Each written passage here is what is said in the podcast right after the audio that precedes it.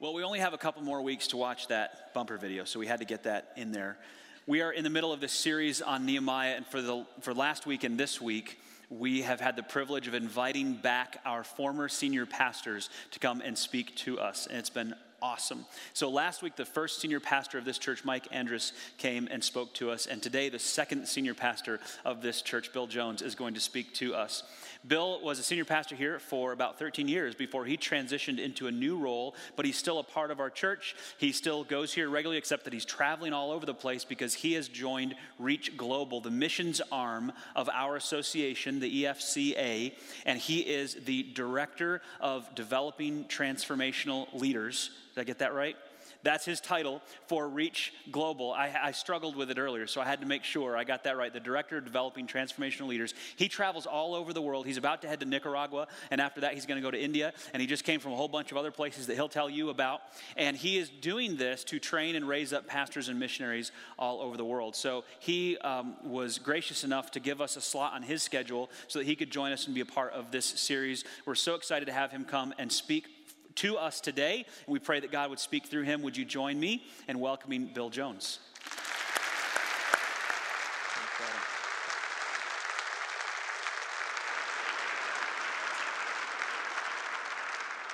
Well, thank you, Adam, for the opportunity. It's a treat to be here. After two years, many of you are still sitting in the same place that you were when I preached on Easter two years ago. It's sort of my last message, so it's a, such a treat to be here. Uh, let me just give you a quick update. Uh, Adam mentioned what I'm doing. I just got back last Sunday from Africa. I was in Rwanda for three weeks. Uh, an example of doors that God is opening. There's a group there called the Evangelical Alliance of Rwanda. They represent uh, about sixty churches and denominations. And the leader of that group attended our first training that we did uh, about two years ago in Kigali, Rwanda. And he said, I want, I want to make this available to the churches that are part of our association. So he worked with the leaders. They selected about sixteen people to come. Our desire is to train trainers.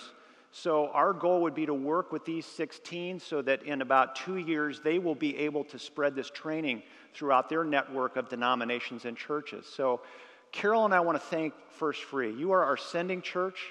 Uh, we have been blown away with the prayer support that we receive from you, the, the financial support that you provide. We couldn't do what we're doing without you. So thank you so much for providing for us. I've also had a chance to listen to the previous messages. I noticed how Kevin Crosley came up with his own bumper video. Mike Andrus came up with his bumper video. So instead of keeping up with the Joneses, I got to keep up with the Crosleys and the Andruses by providing a bumper video for you. And I wanted to contrast, how would we celebrate in the Evangelical Free Church of America at the end of a project? Imagine what it would look like here at First Free. What would a celebration look like in your mind? Versus what would it look like in the Evangelical Free Church of Rwanda, which is where I was preaching two weeks ago. This is part of a normal service, so imagine what a celebration would look like. Here's the video. This is the choir. They just finished singing, and it's, it's not an abnormal part of the service. There's another choir that comes up, the women's choir in the red dresses. They start making their way up there. You might be wondering, you know, do they ever get you out there, Bill? And the answer is, occasionally they will get me out there. And you might be thinking, that's the video we want to see this morning. Well, that video is not going to see the light of day. To... Carol shows that very selectively. That's why I married her. Well, today we're going to look at two chapters in Nehemiah. We're going to focus actually on chapter eight, and if you have your mobile phones or your pads or whatever, you want to look at these verses, you can uh, access them according to what you see on the slide there. And as I prepared for today's message, I was really excited because I see things in this passage that overlap so well with what the training is that we do. There are patterns that we see in this passage that are part of becoming a transformational leader. And I can summarize that pattern by using a little formula that the president of our denomination uses. It's the formula B T to empty. And what that means is we have to be transformed ourselves before we can multiply transformation in others. We have to be transformed before we can multiply transformation. That's normally the way, the way God works throughout history when we look in the Bible. And I'm convinced that most believers today want to experience the transformation that the Bible describes, that comes through faith in Christ, and yet we struggle with it because it's really hard. It is a hard, hard journey to experience. There is no church that you read about in the New Testament that is a perfect example of biblical transformation. So First Free will not be that. No other church you attend will be that. There is no single individual that we see who has this smooth, flawless journey towards personal transformation in Christ. It just doesn't happen. And so we struggle with it. And there are reasons why we struggle. I, when I think of the, the scope of the environment that we live in, there are three big reasons I can see why we struggle. Number one is the reality of the presence of sin in us. And I'm sure you've experienced the way I have. You can come to a service like this. God touches your heart. It's like you, you walk away, you're refreshed, uh, you're renewed spiritually.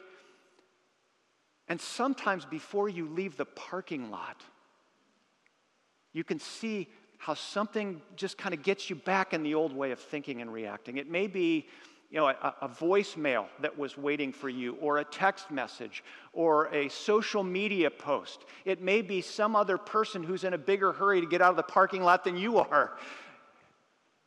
And the old reactions just, whew, there they are.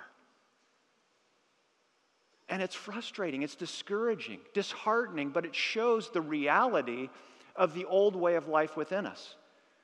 And I'm not suggesting that we should pursue some sort of idyllic spiritual high all the time. That isn't what our goal is as followers of Christ. We are called to love God with, these are symbols we use with people as we train, with all of our heart, with all of our soul, with all of our mind, with all of our strength, and to love others the way Christ loved us. That's what he calls us to. That's what transformation leads to. But we struggle because of the reality of sin inside of us. There's another reason we struggle. Not only do we struggle with sin within us, we struggle with the fact that other people around us have sin within them. And so as you and I leave and we go back to our neighborhoods, sometimes we go back to our families, we go to workplaces, we go to schools, and we're surrounded by people who don't yet embrace Christ, and they are not always going to encourage us in our pursuit of Christ. And because of that, sometimes we pull back and try to find the reinforcement just within the circle of the church, even though we're told to go and make disciples.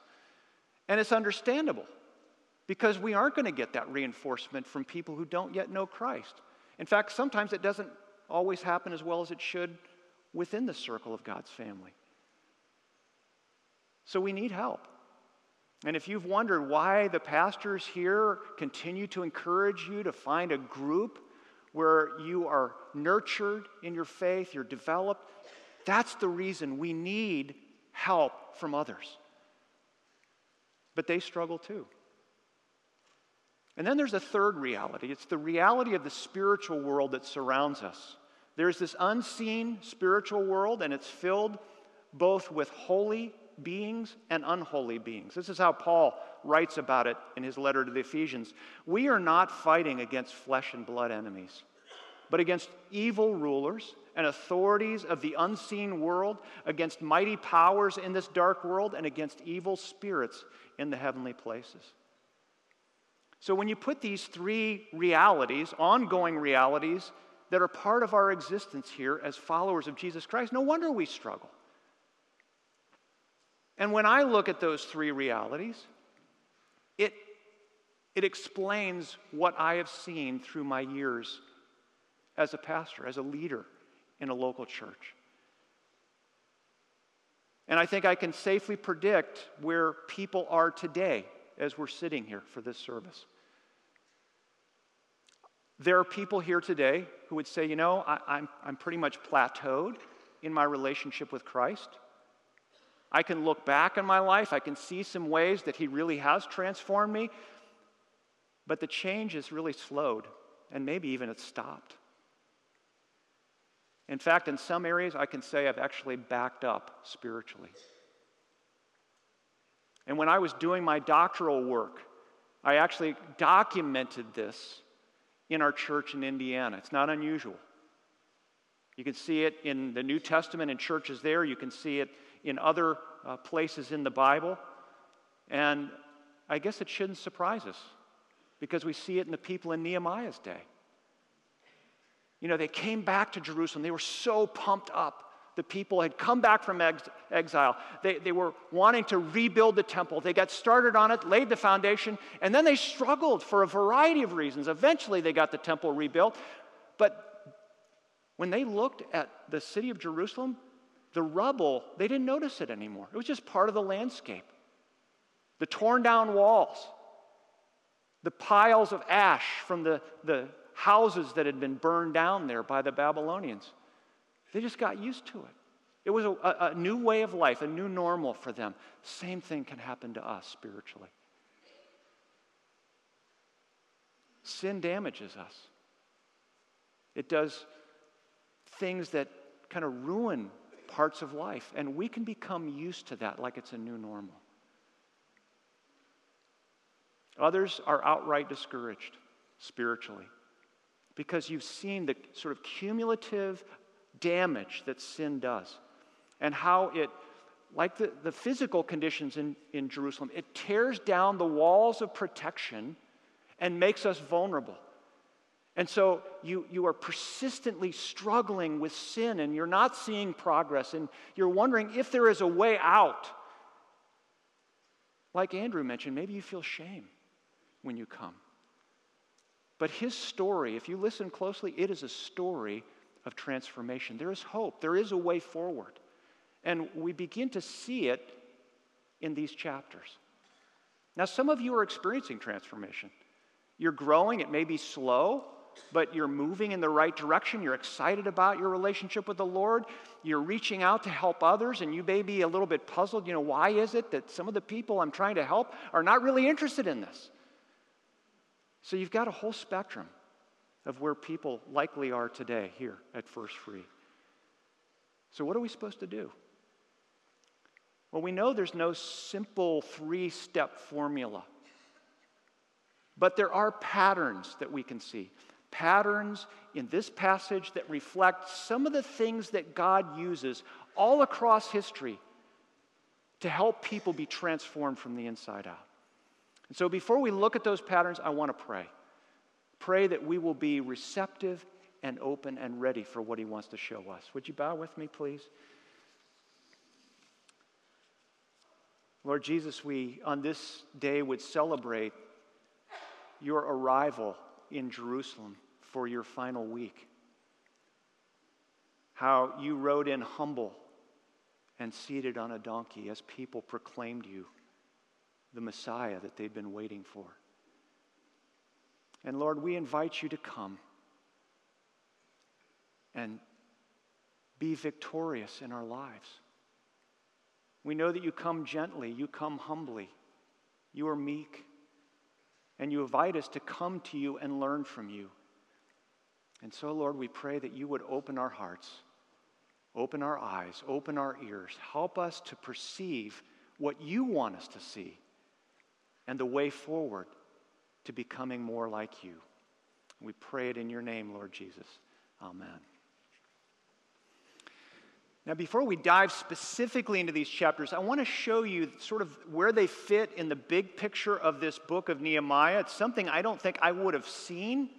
Uh, preparing for this message, I tried a new like approach to studying the Bible. Rather than doing it, you know, chapter by chapter or paragraph by paragraph as I worked my way through the book, someone, one of our ministry partners in another country, he said, have you ever tried just reading through these books again and again and again to get the big context? I said, you know, I really can't say that I have. So I decided to do it in Nehemiah. And I saw something I don't think I would have seen otherwise. First six chapters, all about the rebuilding of the wall, all the ups and downs, all the obstacles that were uh, presented, and, and Nehemiah overcame them. Wall's completed. You come to the end of chapter six. Yes, it's done. Middle of chapter twelve, this is where they have the dedication service for the wall. Why is there a five and a half chapter gap between the completion of the wall and the dedication of the wall? And as I began to read different sources, commentaries, and so forth, there were some scholars who look at the gap and they say, you know what, these chapters really don't belong there. They're kind of a displacement. Yeah, they're part of Scripture, but maybe they should have been somewhere else. And I would say, well, at one level, maybe that makes sense. Maybe I'd have to agree if the book of Nehemiah is about primarily rebuilding a wall. But when you look at these intervening chapters, what you see is that God is concerned not just about rebuilding a wall, he's concerned about rebuilding a people. And these are chapters that record how God used Nehemiah and Ezra to rebuild the people of Jerusalem. And as Mike reminded us last week, chapter seven, it's got this long list of names. Why all the names? Because God cares about people. He's more concerned about rebuilding people than rebuilding walls. And so that's what we're going to see. We're going to see how God goes about this work of removing the rubbish from the hearts of his people, just like they did physically in Jerusalem. How he's going to restore and revive a spiritual thirst within them that had waned. How he is going to renew their desire to trust and obey him, because a rebuilt wall is going to mean nothing in his overall plan without a renewed people. He wants to transform people. So let's pick up at the end of uh, chapter seven, the very last verse. This is what it says. In October, when the Israelites had settled in their towns, all the people assembled with a unified purpose at the square just inside the Water Gate. This is probably the only good Water Gate meeting that we read about in Scripture. They asked Ezra the scribe to bring out the book of the law of Moses, which the Lord had given for Israel to obey. So on October eighth, Ezra the priest brought the book of the law before the assembly, which included the men and women, and all the children old enough to understand. So Ezra began to read the Scriptures, and he read for an extended period of time. And after he had read for a period of time, the people began to weep. Now, this was a feast day. Uh, we have in the New Living Translation a Western calendar date, October eighth. In Hebrew, this is the first day of the seventh month. This was a date that God had told Israel to gather and hold a feast. And we see how God uses his truth to transform his people. And it's the first principle, I think, of transformation that we see from this. God is responsible for transformation. Transformation is God's work, but we participate in it. And we can make errors in both directions if we're not careful as followers of Jesus Christ. We may think, okay, well, it's God's work. God's going to do it. God, you take care of it. Here I am. I'm ready to be transformed. Just transform me. It doesn't work that way. And as Americans, I can tell you worldwide we have a, a reputation of being good at managing processes. So as Americans, we think, okay, we contribute to it. We'll do, you know, we'll, we'll make sure we have these pieces in place. We'll do these activities. We'll get all this lined up. We've got it on our calendars. We're going to make it happen. No. Transformation is God's work, and we participate in it. It's both. So if we're sitting here today and we sense a need for transformation in our lives, we need God's work, and we need to participate in it. It's the first thing we see here. Next thing we see, it's a leadership lesson. The Lord uses transformed leaders to produce transformation in others. And we know of two transformed leaders. There's Ezra and there's Nehemiah. Now you may say, well, how do you know they're transformed leaders? Let me give you some snapshots that I think show where transformation through God is working us, how it shows up in our lives. We'll start with Ezra. It says in Ezra seven ten, Ezra, notice the order here, he had determined to study and obey the law of the Lord, and then to teach those decrees and regulations to the people of Israel. That's the pattern for transformational leadership. It begins with intentionally exposing ourselves under the Lord's direction to, to His Word, to His truth. So, and it's learning what God says, but not just learning. It's learning and putting it into practice. He wasn't just a hearer of the Word of God, he was a doer of the Word of God. And once God's Word began to transform Ezra, he began to teach others.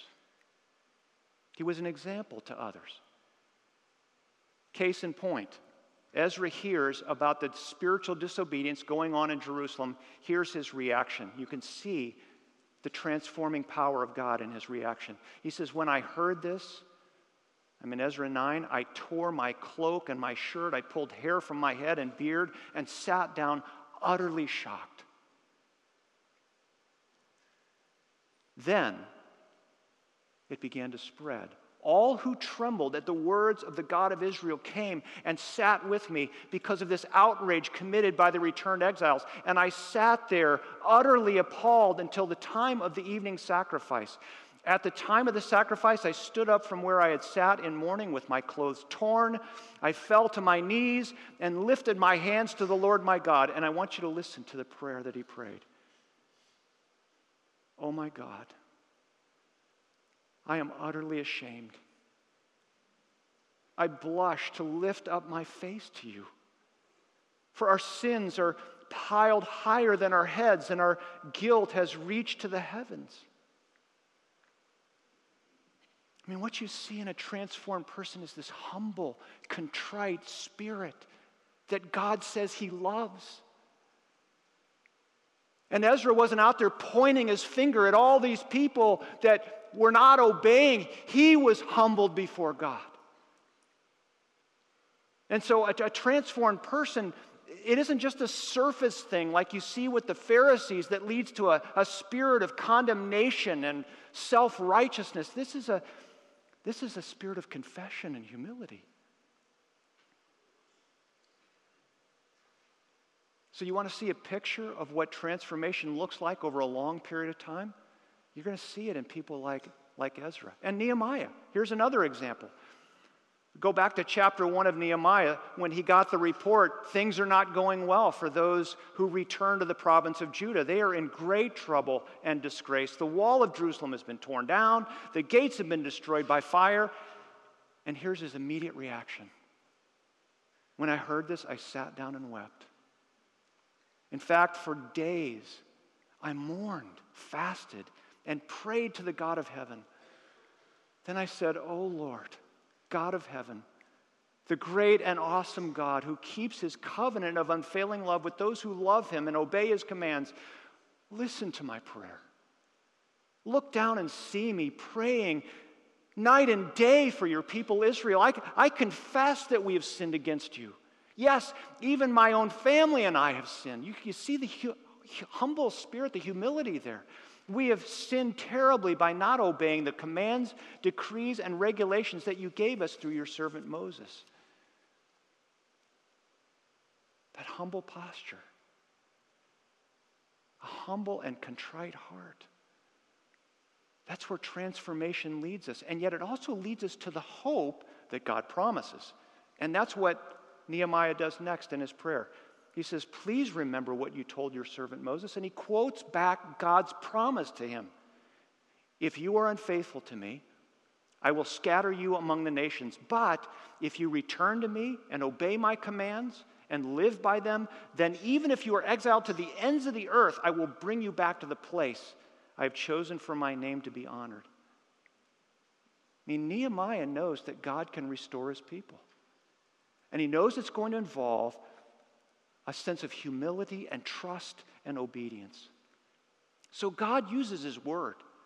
He uses his word to transform these men, and through them, he begins transforming others. And you see it, you see it in their immediate reactions, you see it in their emotions, you see it in their longings, you see it in their hopes, you hear it in their prayers. These are transformed people. And now we see how God's going to use them to multiply it. So look with me at verses uh, seven and eight in chapter eight. Here are the Levites, some other leaders. We have a list of their names there. It says, they instructed the people in the law while everyone remained in their places. So they, I don't know whether they were scattered around in some ways. I know that there were some places where they were standing. They read from the book of the law of God and clearly explained the meaning of what was being read, helping the people understand each passage. You see, transformed leaders help other people understand how to obey God, how to trust him in a way that they will give their lives to him. And that's exactly what Jesus told us to do, isn't it? He said, go make disciples. And part of it is what it says in Matthew twenty-eight, teach these new disciples to obey all the commands I have given you. That's what leaders do. They do what Paul said. He said, follow me as I follow Christ. Follow me as I follow Christ.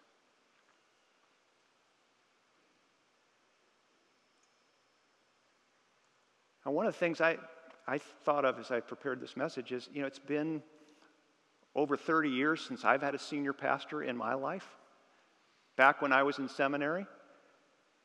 And I thought of how thankful I am to have Adam as my senior pastor. I was going to say this whether Adam was here or not. And I say that partially because of this.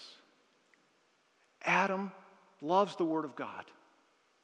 Not just learning about the Word of God, but he shares how God's Word is changing his life. And he wants us to experience that too.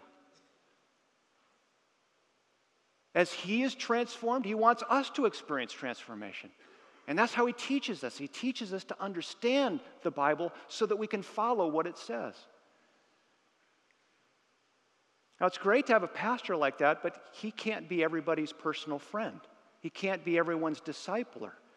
So we need dozens and dozens and dozens of transformed leaders here, people who are teaching Sunday school classes and people who are leading small groups and people who are working in all the ministries here. Will you be one of those leaders so that we can experience transformation and we can help others? There's another truth here about transformation that it's really more implicit than explicit. It has to do with the role of the Holy Spirit. And what we see in Scripture is that it's God who works through His Spirit to transform us. So it's the Holy Spirit who helps us to understand the Word of God. It's the Holy Spirit who convicts us of our sin so we can turn from it back to our Father. It's the Holy Spirit who empowers us to obey what He's showing us. It's the Holy Spirit who gives gifts to the leaders that He transforms. It's the Holy Spirit who empowers those leaders to use those gifts, to lead us in transformation. I mean, it's all over this passage, even though He isn't mentioned by name.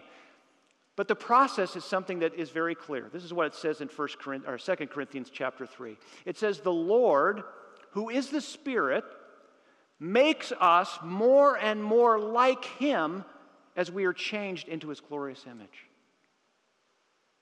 So if, if you are here today and you're struggling with transformation, you're stuck, you're plateaued, you're regressing, you're even vulnerable spiritually, you're going to need the Word of God. And you're going to need the Spirit of God to show you the way forward, to empower you to get back onto the pathway of transformation again. You see, spiritual hindrances don't take root overnight, typically.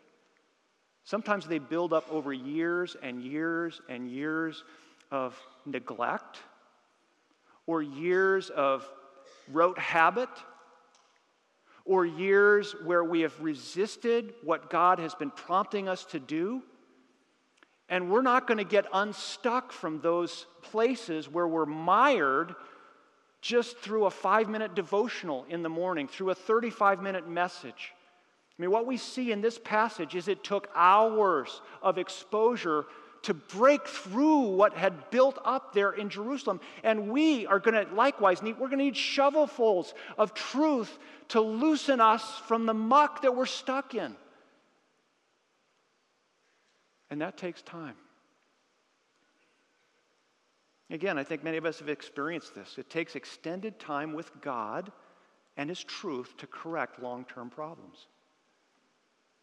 And if you've ever been to a conference or a retreat or a camp or a short-term mission trip, you may come back and you say, you know, that was fantastic. I just feel renewed in my faith. I've been refreshed in my trust in the Lord and my hunger for Him. Why is that? Well, it's the same thing we're seeing in this passage. So if you're stuck, you may need some extended time with God in His Word, listening to the work of the Spirit through the Bible.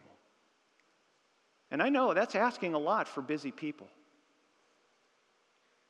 But if there's a crisis in your life, you will find a way to make time to address the crisis. I can't think of a bigger crisis, a more important priority than getting unstuck so you can follow Christ more faithfully.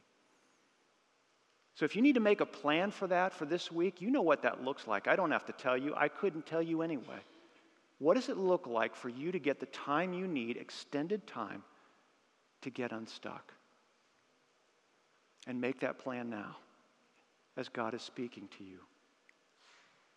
These are the dynamics that we see of how God rebuilds His people. He, he uses His Word. He uses the guidance and gifts of transformed leaders. He uses the life-giving power of the Holy Spirit during an extended period of exposure. And then we begin to see the fruit of it. There's another principle of transformation. Genuine transformation creates an ongoing, continuing thirst for God. Okay, this happened, as we read, on one particular day, a feast day, the eighth of October. Look at verse uh, thirteen. This is the next day. On October ninth, the family leaders of all the people, together with the priests and Levites, met with Ezra the scribe. Why? Because they wanted to go over the law in greater detail. We want to know more. We want to understand more. We want to respond more.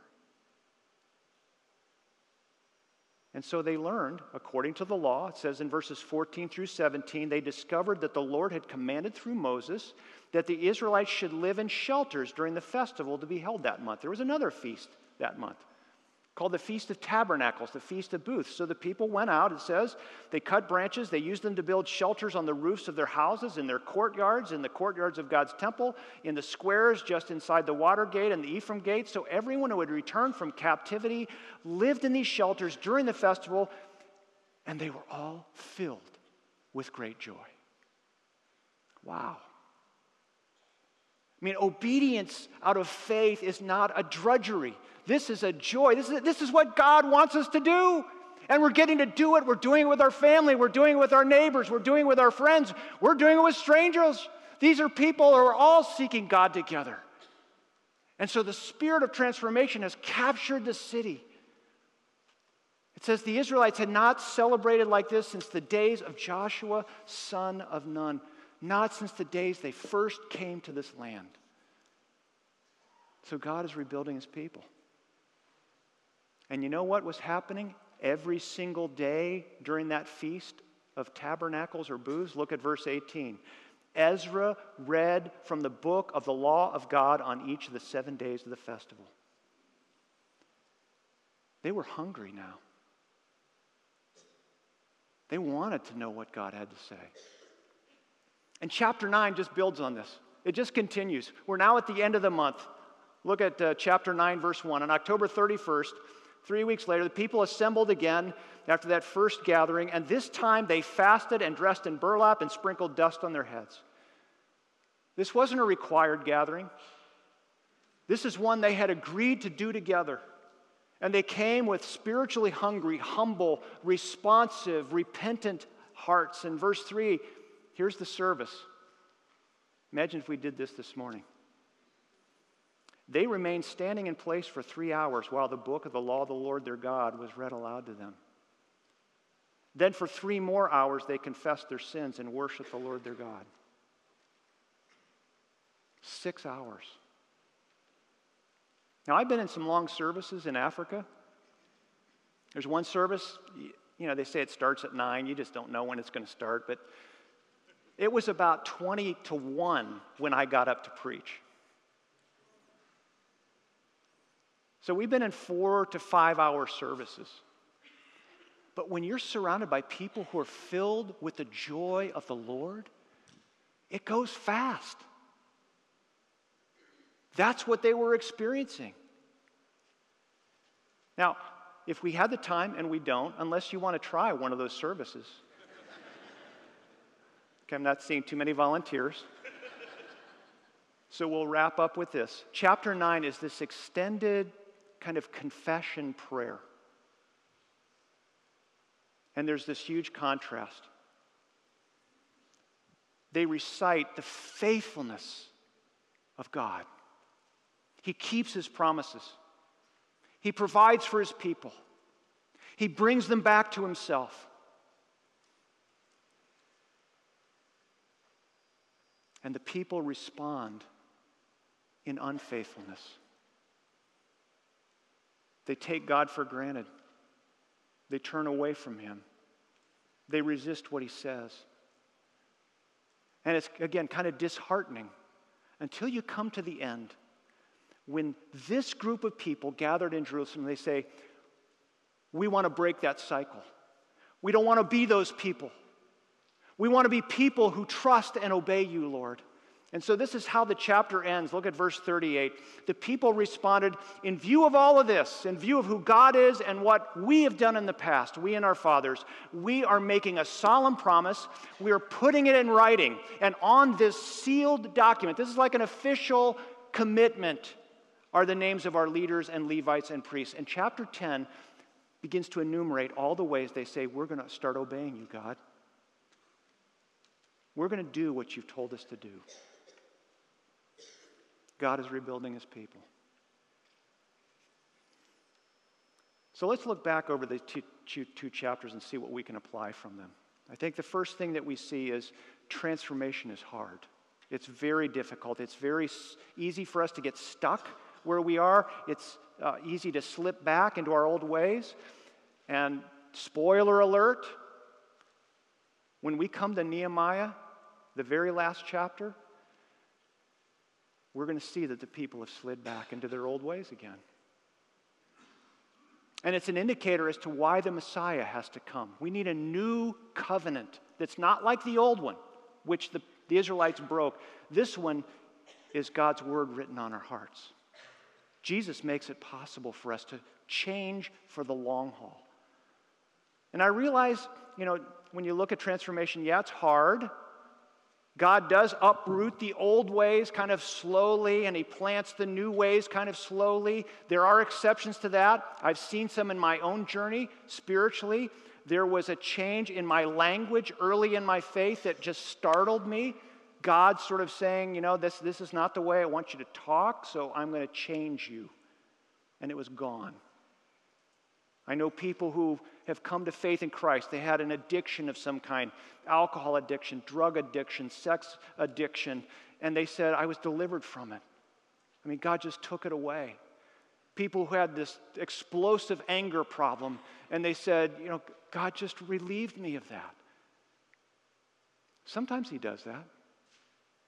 And don't we all wish that he would do that with all of our sin problems all of the time? He will. But not during this age. It's a slow process, one that requires faith and faithfulness, one where God provides it and we participate in it. It's this beautiful, amazing dance of transformation. So we need to ask ourselves the questions, am I seeing progress in being more like Christ? Even if it's slow. Keep pursuing the Lord. Don't be discouraged by that. Or, to be honest, I'm kind of stuck where I am. maybe moving backwards a little bit, or I'm actually kind of vulnerable right now. I'm actually caught in some sins that I'm ashamed of. Well, Andrew's testimony is a beautiful statement of the transforming power of Christ for the long haul. Because what we have seen, if we're stuck, or we're moving backwards, or we're kind of re-addicted to some sin, it begins with confession. Lord, I've fallen short. I'm not doing what you have commanded me to do. And I'm not trusting you to change me. Will you forgive me now? Cleanse me. Help me to get unstuck and give me a fresh start. It may take an intensive period of time to do that, to get to that place. If that's what it requires, do it. If you need help, ask for it from someone you know who is walking with Christ, where they can say, follow me as I follow Christ. But I want to talk more about the leadership lessons here. This is what the series is about, right, Adam? And the leadership lessons are, be transformed in order to multiply transformation. And I know the leaders here at First Free, they want to see the transforming power of Christ benefit this entire congregation. They want to see it spread outside of the congregation to transform this community. But leaders, you know, Sunday school teachers, small group leaders, people who are involved in various ministries, be transformed to multiply transformation. Would you say as leaders that you love the Lord more now than you did a year ago, more passionate than a year ago? Do you love others better now, more like Christ than you did a year ago? If not, we need the same thing. We need to confess. We need to come to God in His Word and listen to His Spirit. And we need to obey what He shows us by faith in Him. And when we do that as a church, we become what Jesus said we would be. We become the light of the world, and we become the salt of the earth. And when people see First Free, they see Jesus Christ, and they taste Jesus Christ. Let me pray. Lord, we thank you for these chapters in Nehemiah that show us the process, the pathway of transformation, the patterns that you use. And I would pray that we would learn from them, that we would take them to heart, that we would practice them in our own lives so that we might be transformed by your grace through the work of your Spirit, according to the truth of your word, in the company of your people. We pray this in Jesus' great name. Amen.